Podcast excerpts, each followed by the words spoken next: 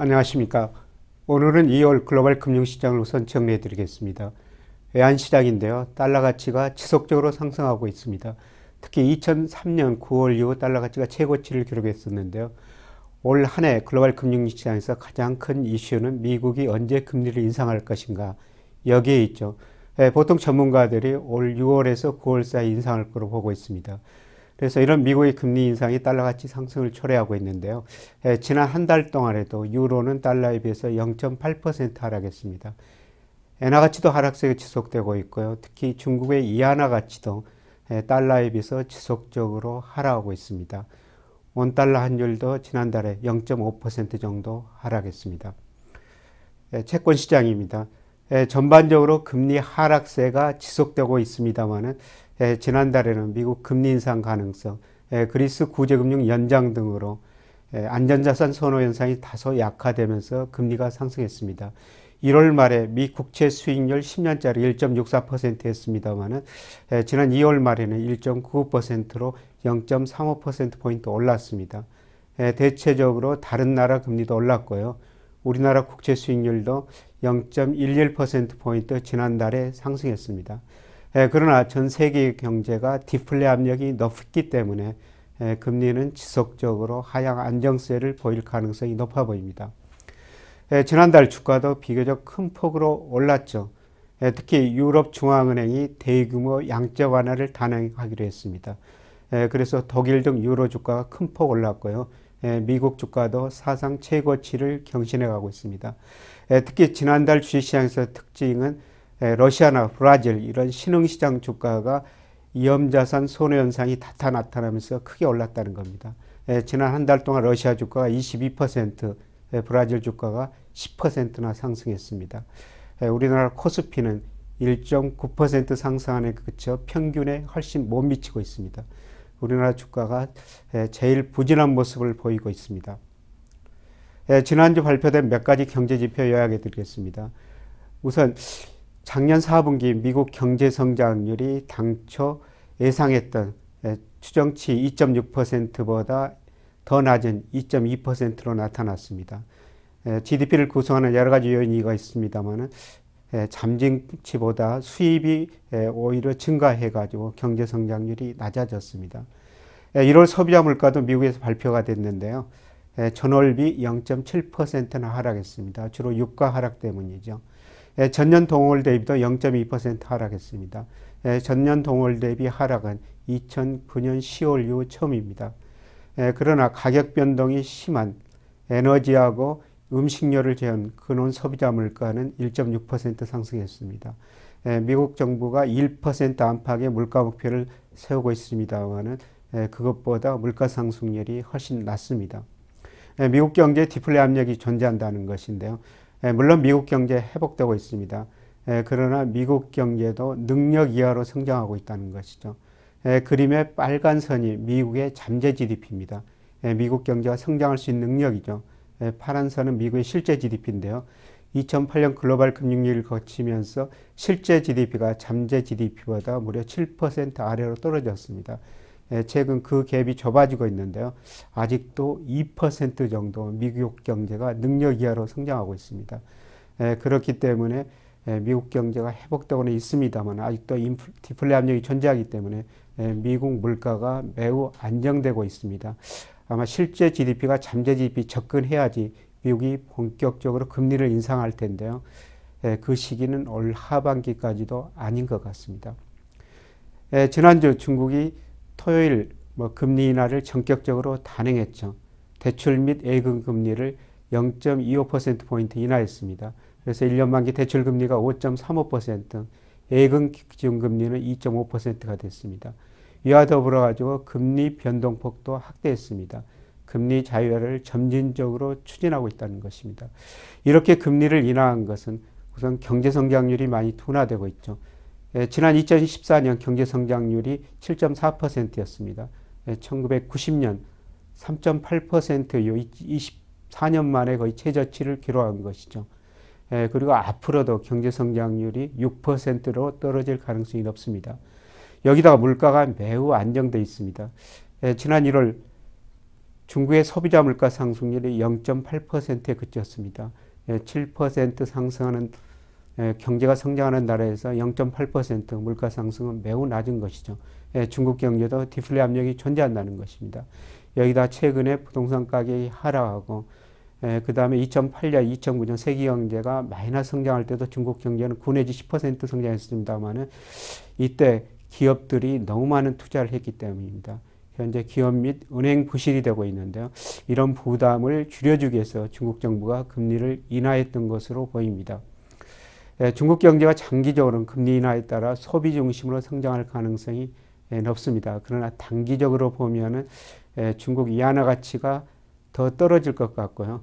중국도 환율 전쟁에 참여하지 않을까 이런 우려가 제기되고 있습니다. 최근에 우리나라 원달러 환율은 중앙, 중국 위안화 가치와 상관계수가 상당히 높은데요. 원화 가치 또 하락 가능성이 상당히 높아 보입니다. 세계 경제 큰 흐름을 한번 보면요. 중국이 소비 중심으로 성장하는 게 세계 경제에 가장 좋습니다. 우선 미국과 중국 지디피 중에서 소비, 투자, 수출이 차지하는 비중을 보면요. 미국은 소비 중심으로 성장하죠. 미국 지디피에서 소비가 차지하는 비중 육십팔 퍼센트. 근데 중국은 이천십삼 년 기준입니다. 삼십육 퍼센트에 불과합니다. 중국은 대신 고정투자가 사십팔 퍼센트로 세계 평균이 한 이십이 퍼센트 정도 됩니다만은 세계 평균보다 훨씬 더 높습니다. 중국 소비 비중이 낮기 때문에 중국이 소비 중심으로 성장한다면은 세계 경제 불균형이 상당히 해소되면서 세계 경제와 비교적 높은 성장을 할 수가 있습니다. 그래서 중국 정부도 금리 인하 등을 통해 가지고 소비 중심 성장 구조를 모색하고 있습니다만은 이거는 좀 시간이 걸릴 것 같습니다. 이게 환율에 나타나는데요. 중국 경제가 소비 중심으로 성장하려면은 위안화 가치가 상승해야 되죠. 이천십삼 년까지는 위안화 가치가 상승했습니다만 최근에는 달러 가치가 오르고 오히려 위안화 가치는 떨어지고 있습니다. 이게 오히려 세계 경제 불균형을 더 심화시키는 일인데요. 위안화 가치가 상승하면서 중국이 소비 중심으로 성장한 게 가장 바람직합니다만은 최근에 미국, 유럽, 일본 등 선진국이 환율 전쟁을 벌이고 있기 때문에 중국도 지준율이나 금리 인하 대응하면서 위안화 가치 하락을 유도하고 있는 것 같습니다. 세계 경제의 불균형 해소를 위해서는 매우 바람직스럽지 못한 일이 발생하고 있습니다. 이러다 보니까 미국의 대중무역수지 적자는 계속 확대되고 있습니다. 지난해도 삼천억 달러가 넘었는데요. 과연 미국이 이런 상황에서 계속 달러 강세를 유도하고 위안화 가치 하락을 지켜보고 있을 것인가 상당히 앞으로 지켜봐야 될 문제인 것 같습니다. 이런 미국 무역수지의 적자가 확대되고 있기 때문에 오히려 대부분의 전문가들이 하반기도 달러 강세를 보고 있습니다만은 이런 데이터를 보면 하반기에는 달러 가치가 오히려 하락할 수 있다. 이런 전망도 가능합니다. 예, 지난주 우리나라에서는 이월 수출입 동향이 발표가 됐었습니다. 이월 수출을 사백십오억 달러 정도로 전년 동월 대비 삼 점 사 퍼센트 감소했습니다. 그러나 수입이 무려 십구 점 육 퍼센트나 감소해가지고요. 예, 무역수지 칠백칠십칠억 달러 정도 흑자를 났죠. 월간 기준으로는 사상 최대치입니다. 예, 평가를 해보면요. 예, 지난 이월 수출이 감소한 것은 설 연휴 때문에 조업 일수가 줄어들어가지고 수출이 감소했다. 이런 평가도 있습니다만은 그러나 일월, 이월 두 달 수출을 보면은 예, 전년 동월 대비 이 점 영 퍼센트 예, 감소로 상당히 부진한 상태입니다. 물론 세계 경제가 별로 안 좋은 영향도 있습니다만은 엔화 약세 시차 효과가 나타나고 있습니다. 엔화가 우리나라 수출에 미치는 영향은 한 이 년 정도 시차를 두고 영향을 미치게 되고 있는데요. 예, 지난 이천십삼 년부터 엔화 가치가 큰 폭으로 떨어졌습니다. 이걸 보면은 올해 전반적으로도 예, 수출 증가세가 별로 좋지 않을 것이라고 평가해 볼 수가 있습니다. 예, 그림에 나타나고 있습니다만 최근에 예, 수출보다는 수입이 큰 폭으로 감소하면서 예, 무역수지 대폭 흑자나고 있습니다. 예, 지난주에 소비자 심리지수, 기업 실사지수 이런 경제지표들이 발표가 됐는데요.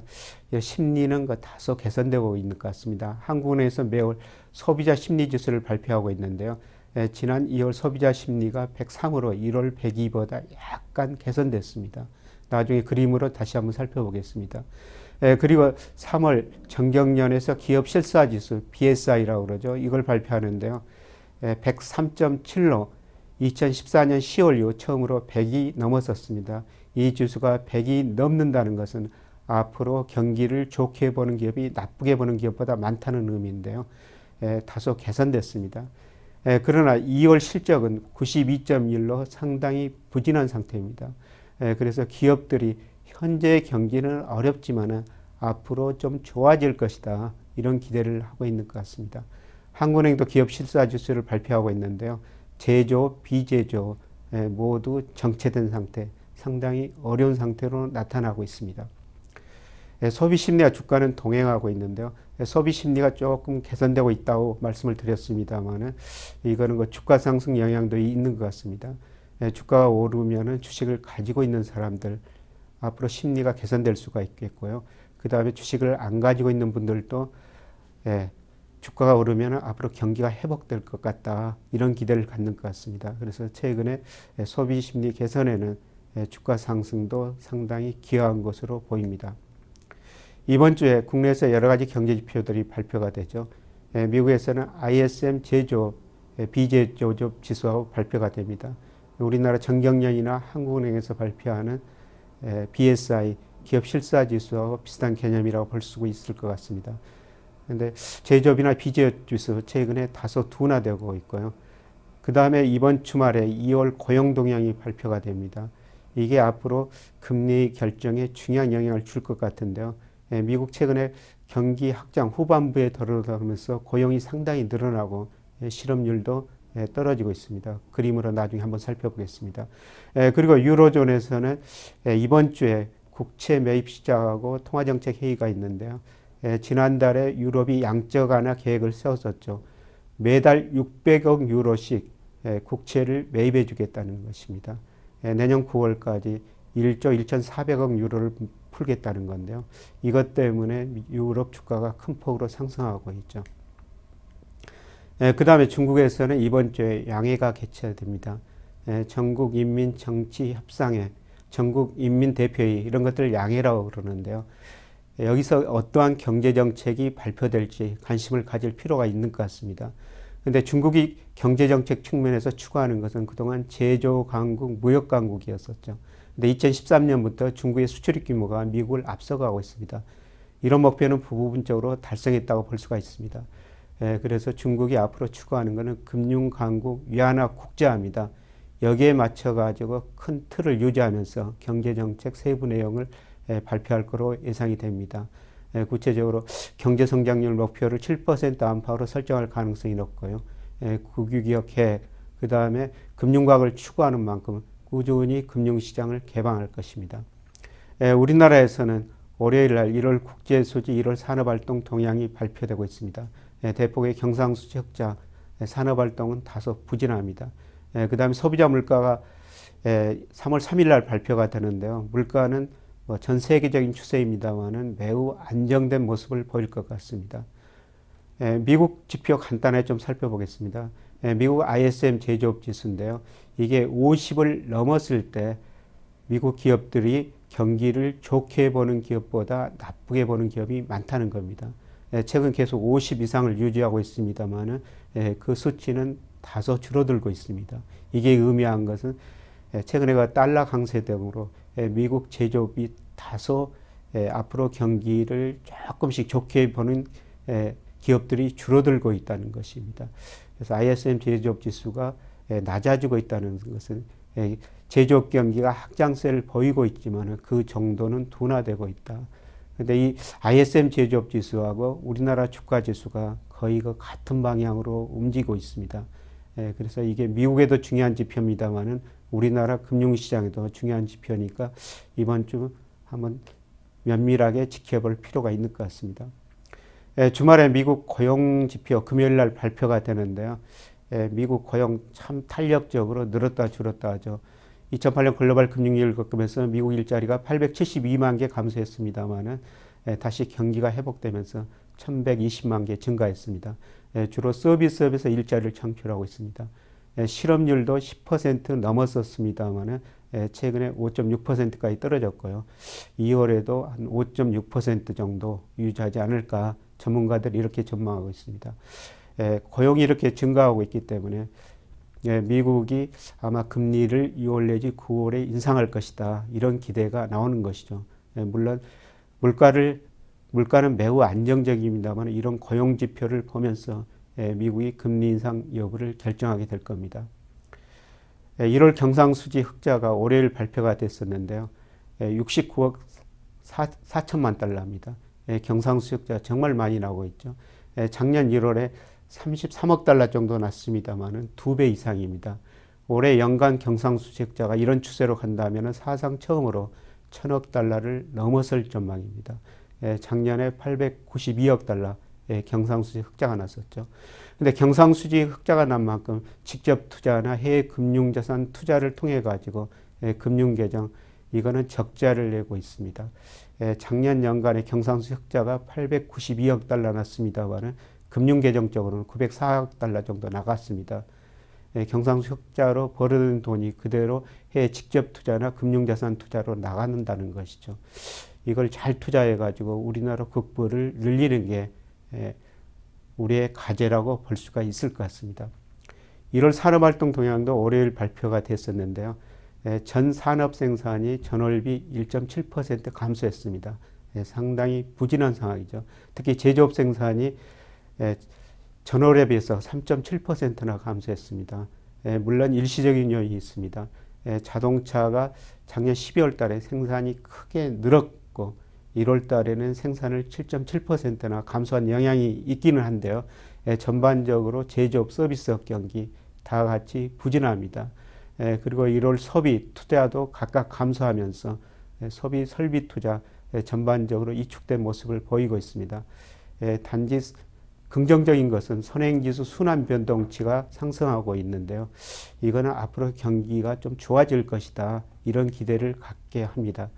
선행지수 순환 변동치를 제가 그림으로 그려놨습니다만 선행지수 순환 변동치는 앞으로 경기가 어떻게 될 것인가 이걸 보여주는 지표인데요.